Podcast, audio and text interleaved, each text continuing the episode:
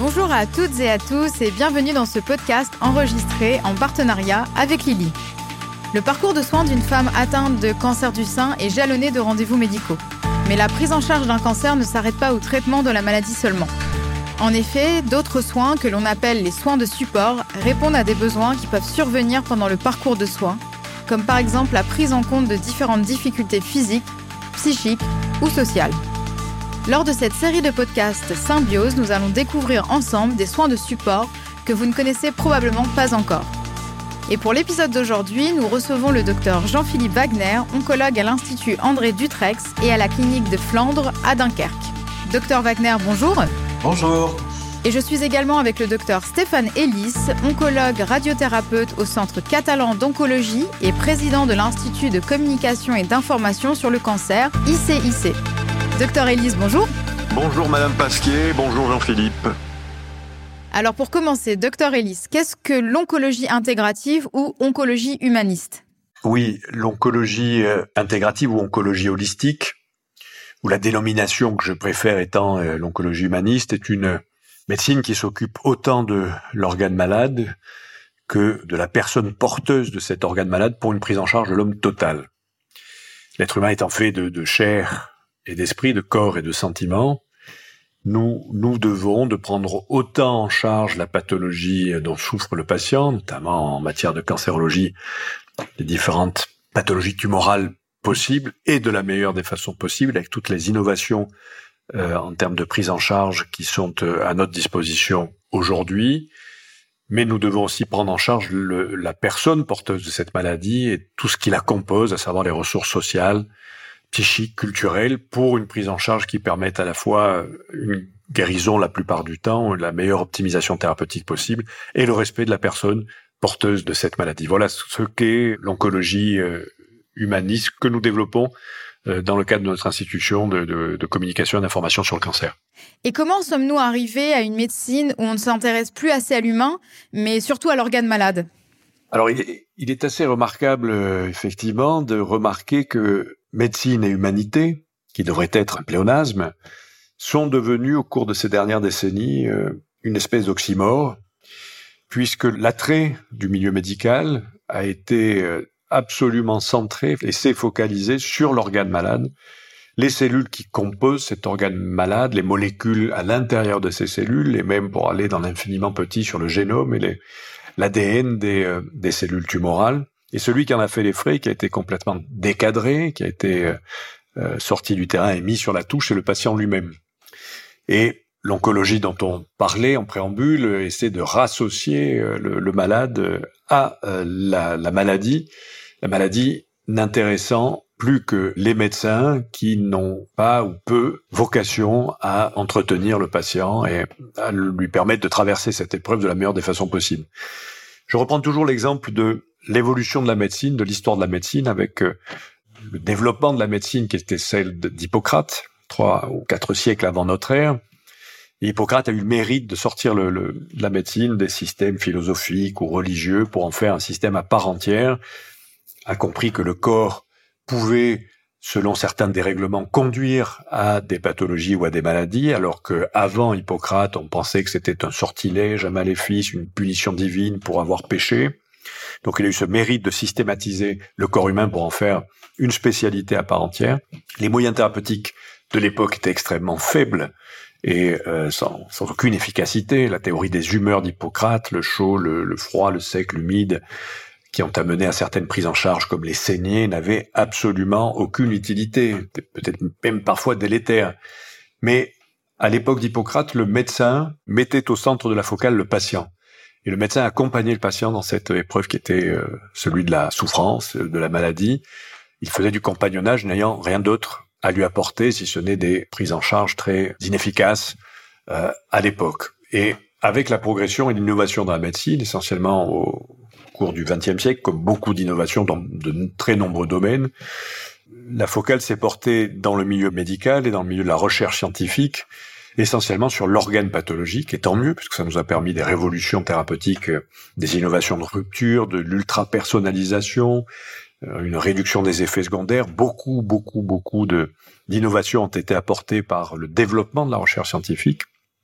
Mais la focale et l'intérêt, c'est porté sur l'organe pathologique et celui qui a été, je le disais tout à l'heure en introduction, euh, totalement décadré, et le patient lui-même. C'est-à-dire que l'innovation thérapeutique a réduit la focale de façon de plus en plus serrée autour de l'organe et même ce qui compose l'organe, les cellules, les molécules de cet organe, et celui qui a fait les frais de cette réduction alors qu'il était au centre de la focale il y a deux millénaires, c'est le patient qui est totalement sorti de la focale, et nous devons aujourd'hui réintégrer ce patient dans le champ de la prise en charge globale euh, d'une maladie telle que le cancer. Voilà, c'est mon interprétation en tout cas. Docteur Wagner, comment peut-on appliquer ce concept au quotidien dans le parcours de santé d'une femme atteinte d'un cancer du sein? Je suis tout à fait d'accord avec ce que vient de dire Stéphane. Je vais le résumer simplement en disant que pendant trop longtemps, on a traité la tumeur et pas la personne autour de la tumeur. On a oublié qu'il y avait une personnalité qui a son histoire, qui a sa spiritualité, qui a ses émotions. Et c'est pour ça que cette, ce nouveau concept de la médecine qu'on appelle oncologie intégrative ou humaniste est très important. Le, le souci, c'est au quotidien comment le faire. C'est alors c'est par le biais des soins de support qui sont déjà une bonne technique parce que ça va permettre d'apporter des traitements médicamenteux ou d'ailleurs des ce qu'on appelle des interventions non médicamenteuses qui vont permettre effectivement de mieux supporter le parcours de soins initial et puis ensuite la réhabilitation du, du, patient. Même dans les soins de support, on oublie ce côté, ce côté intégratif et ce côté humaniste parce que les soins de support, c'est c'est considéré comme simplement un traitement, une PO pour faire remonter les globules rouges, euh, ou un médicament qui va faire remonter les globules blancs ou qui va permettre d'éviter les nausées et les vomissements. Et là encore, on ne tient pas compte de ce que pense la patiente. Et c'est très compliqué parce que on n'a que 7 minutes, 10 minutes de consultation et il faut donc arriver à décortiquer la patiente en essayant le plus possible de lui laisser un moment d'expression sur son ressenti son ressenti profond, aussi bien émotionnel que spirituel. Il faut beaucoup d'organisation, il faut beaucoup d'idées, et grâce à quelques centres pionniers en France, on travaille effectivement sur comment faire pour apporter ça à la patiente et qui en a besoin tout au long de son parcours de soins. La parole et les mots choisis sont donc très importants. Docteur Ellis, qu'en pensez-vous? Oui, la parole et les mots sont d'une importance capitale. Dans le cadre de notre institution, nous développons des journées grand public qui s'appellent les printemps de la cancérologie et nous faisons très attention aux mots euh, choisis pour être certain que ces mots-là euh, fassent sens et soient perçus par le grand public comme nous le souhaiterions. Alors pour être certain, c'est très complexe à savoir, puisqu'il ne suffit pas de vulgariser ou de simplifier la, la parole médicale.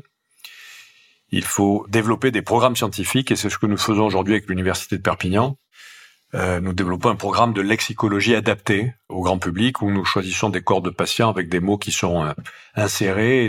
La captation de ces mots et l'impact que peuvent avoir ces mots sur le grand public qui ne fait pas partie du milieu médical ou paramédical nous permet d'être certains avec ce travail scientifique qui j'espère un jour sera publié que les mots qui sont euh, délivrés soient perçus comme nous le souhaiterions dans le, milieu médical et que nous ayons la certitude donc que le message que nous avons envie de faire passer, c'est ça le plus important, soit compris et bien bien assimilé chez les personnes que nous avons en face, que ce soit dans les auditoires lorsqu'on fait les printemps de la cancérologie ou surtout dans le cadre de la consultation. Donc le travail sur cette lexicologie adaptée au grand public, c'est un travail fondamental à mon sens pour que nous ayons la certitude que la parole qui est délivrée dans le cadre d'une consultation, c'est une parole qui soit réfléchie par le médecin et surtout entendue et comprise par euh, le patient et sa famille dans le cadre de la consultation.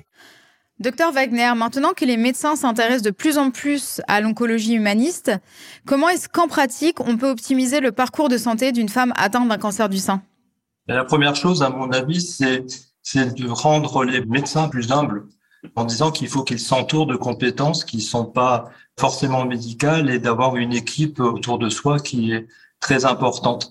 Il faut absolument une coordination et cette coordination, elle n'est pas forcément médicale ou infirmière ou soignante. Nous, à Dunkerque, nous avons fait le choix de faire cette, faire cette coordination par une patiente partenaire, une patiente experte qui a été formée euh, par un DU à la, à la Sorbonne et qui va recevoir euh, les patients qu'on lui adresse pour un premier temps d'écoute et de lui créer un parcours euh, de soins. Alors, nous on appelle ça de soins de santé intégratifs parce que on va avoir recours parfois à des médicaments, mais surtout à des interventions non médicamenteuses qui vont avoir un impact sur le corps le mental et même le spirituel. Et donc, nous avons toute une gamme d'interventions non médicamenteuses qui vont pouvoir être proposées aux patients dans un parcours coordonné. Et euh, je, je, dis souvent, il y a des patientes qui ont besoin de faire du karaté et puis d'autres patientes qui ont besoin de faire de la méditation. Mais toujours dans l'idée d'avoir une intégration corps-esprit. C'est absolument quelque chose qui est essentiel parce que il y a une intrication entre ces trois sphères. Hein. Je rajoute le spirituel et tout ça, c'est véhiculé par les émotions qui vont avoir un impact soit sur le corps, soit sur sur l'esprit. Et donc pour moi, le maître mot pour euh, développer ces techniques et euh, optimiser le parcours de santé, c'est vraiment d'avoir tout un panel de professionnels qui vont proposer des interventions non médicamenteuses adaptées et surtout évolutives parce que on n'a pas les mêmes besoins en début de prise en charge de chimiothérapie comme après une radiothérapie quand on va se remettre euh, éventuellement en activité professionnelle. Donc c'est à la fois un parcours coordonné et évolutif tout au long de la prise en charge de la patiente. Merci à vous deux pour ce point de vue qui pourra, je l'espère, inspirer d'autres praticiens à mettre en place des initiatives comme celle-ci dans leur centre. Merci à vous, chères auditrices et auditeurs, pour votre fidélité. Quant à moi, je vous donne rendez-vous le mois prochain pour un nouveau podcast Symbiose.